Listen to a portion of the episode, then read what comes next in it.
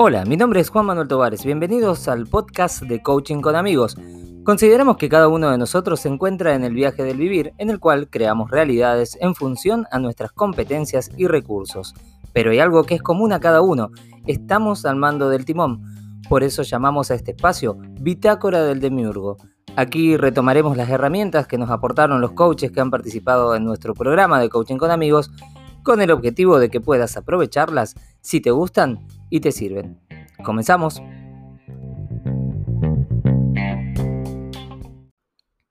En el tercer encuentro de coaching con amigos charlábamos con Juan Andrés Campomar sobre liderazgo emocional. Y lo primero que te invito a distinguir son estas dos palabras, liderazgo y control. En el coaching consideramos que el control tiene que ver con la manipulación incluso con la negación de algo, y no es lo que esperamos en lo que refiere al mundo emocional. Sí te invitamos a considerar la posibilidad de un liderazgo de las emociones, porque consideramos que las emociones son el combustible que usamos para nuestras acciones. Consideramos que es una predisposición para la acción. No es lo mismo hacer algo desde determinado emocional a hacerlo de otro. Y hay emociones que nos ayudan con algunas eh, actividades y emociones que no.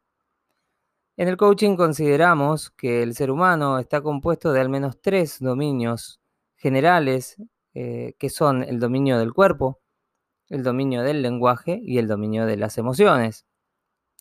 Y que tenemos muy poco o casi nada de poder eh, de intervención sobre lo que son el dominio del cuerpo y el dominio de las emociones si bien podemos cuidarlo, podemos alimentarlo, podemos nutrirlo, al cuerpo no podemos cambiarlo a nuestra voluntad. No podemos tener las piernas más largas o crecer en altura eh, o cambiar el color de ojos. Si bien la cirugía te permite algunas cosas, no, no es de eso de lo que estamos hablando, sino que no tiene o no tenemos como seres humanos la posibilidad de intervenir directamente sobre el cuerpo, salvo en específicas condiciones. Y lo mismo ocurre con la emoción.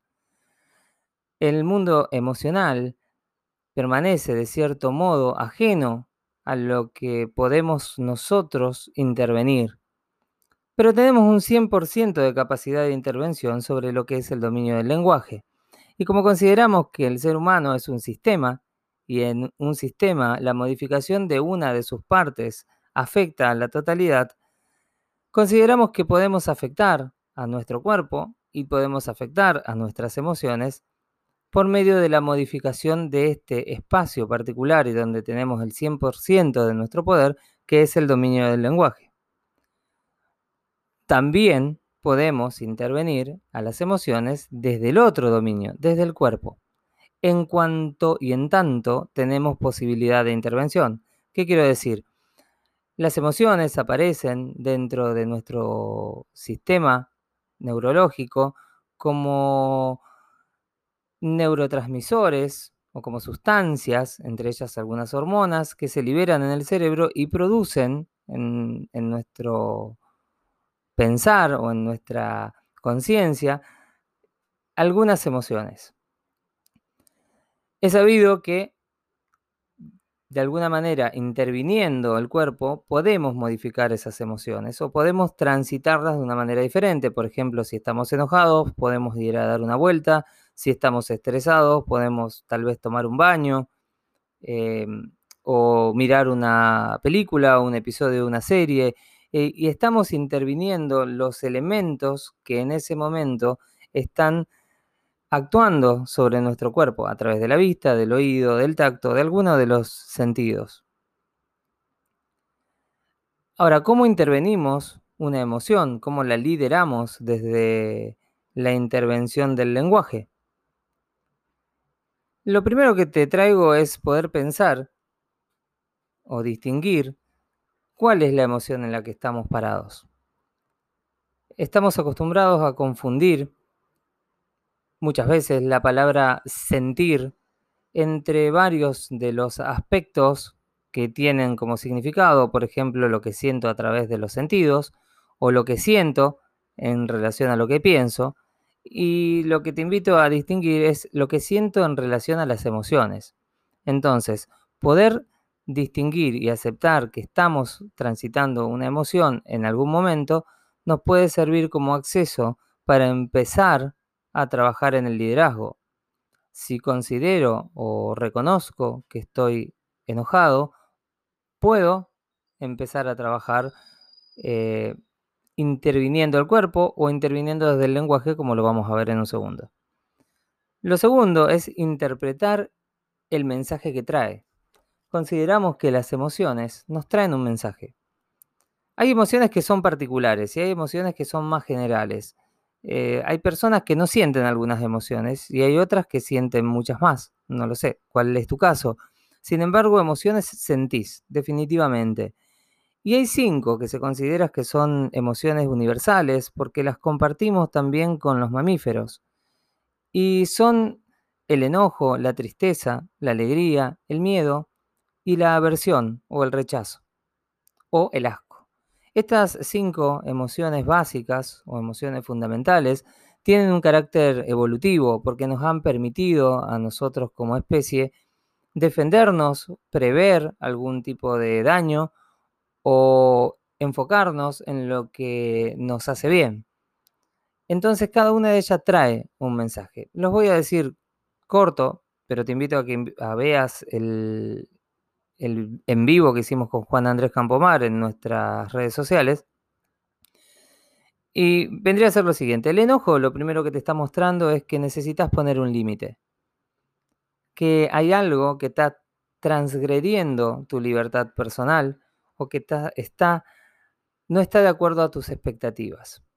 Ahora, ¿de dónde viene ese límite? Eso lo podés saber vos. Si viene de que tus expectativas no han sido cumplidas, podés revisar si tus expectativas eran realistas o no. O podés cambiar de expectativas. Y si vienen de un límite que no pusiste, bueno, podés empezar a trabajar en ponerlo, ante quien sea. La tristeza, por otro lado, te invita a la reintegración y te trae un mensaje estás afuera. Bueno, pensá, ¿de qué estás afuera? ¿Con quién necesitas hablar? ¿En qué espacios necesitas volver a reunirte?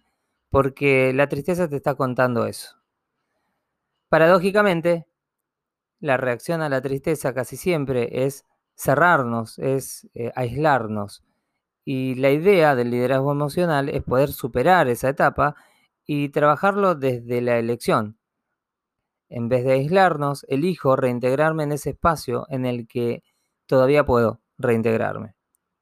La alegría, por otro lado, te está diciendo que te gusta estar ahí, que eso es algo que querés hacer. Está bueno prestarle atención al mensaje de la alegría porque nos permite rediseñar cuáles son las cosas que nos hacen felices y poder aprovechar el tiempo. El miedo, por otro lado, nos advierte de un peligro. Te dice, cuidado, quedarse a vivir, quedarse a acampar, como dice Rafael Echeverría, en una emoción, puede ser eh, poco productivo. Si nos quedamos parados en el miedo, aunque exista el, objeto que nos provoca el temor, vamos a seguir parados en una emoción que no nos habilita a abrir nuevas posibilidades. Entonces, si tenemos miedo y podemos distinguir cuál es el objeto de nuestro miedo, qué lo produce, podemos empezar a trabajar para evitarlo. Y la aversión o el asco es uno de los residuos que nos quedan de, el asco por lo podrido, del asco por lo feo, eh, por lo que nos puede llegar a intoxicar y que nosotros resignificamos y ponemos en referencia a lugares, cosas, acciones o personas. La aversión nos indica o nos está trayendo un mensaje. Mm, deja de hacer eso, andate de ese lugar, deja de tener contacto con esta persona. Y podemos tomar ese mensaje y empezar a pensar cuáles son esas cosas que nos hacen daño y si queremos seguir estando en ese, en ese espacio o no. Y por, en tercer lugar, actuar en consecuencia. Si hacemos los dos pasos anteriores y después no tomamos acción, puede volver a aparecer ese elemento que nos produzca nuevamente esa emoción. En resumen, y para terminar, Las emociones provienen principalmente de interpretaciones que hacemos de un hecho, no necesariamente del hecho en sí. Por lo tanto, si podemos cambiar la interpretación que tenemos, cambia la emoción. Muchas veces nos sucede que ante un evento lo calificamos inmediatamente de algo malo, tal vez por ser raro, por ser extraño. Y ese calificarlo de malo nos genera una emoción. Si podemos modificar esa interpretación que hacemos sobre, sobre el hecho, vamos a poder modificar la emoción. Ahora, ¿cómo hacerlo? Y hablando principalmente, podemos charlar con un amigo, charlar con tu pareja, podés charlar con un psicólogo o una psicóloga o con un coach, que es lo que te propongo acá. Eh, los coaches podemos trabajar en ese espacio para resignificar o reinterpretar hechos de la vida que nos están auspiciando de límite a través de una emoción. Y por otro lado, también pensar que la emoción es algo que me pertenece. Derivado de esto, si es la interpretación que hago del hecho lo que me genera una emoción, esa emoción es mía y de nadie más, y haciéndome responsable de que es mía, puedo empezar a trabajar sobre ella. Por último, podemos tomar acción desde el compromiso y no desde esa emoción. La emoción, como mensaje, también nos va a predisponer a determinadas acciones que a lo mejor no son las mejores para el momento que estamos transitando. Actuar desde el compromiso significa elegir, significa autodiseñarse, significa partir de un valor preelegido a la hora de, de tomar acción. ¿Qué quiero decir?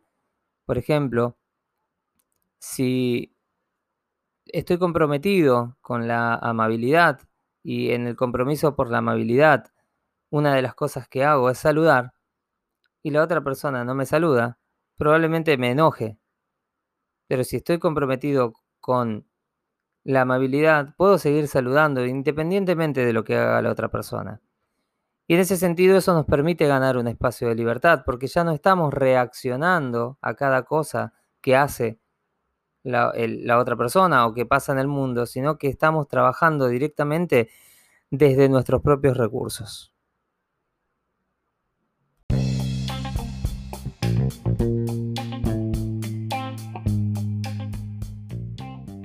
Esto fue Bitácora del Demiurgo. Nos vemos en el siguiente episodio. Chau chau.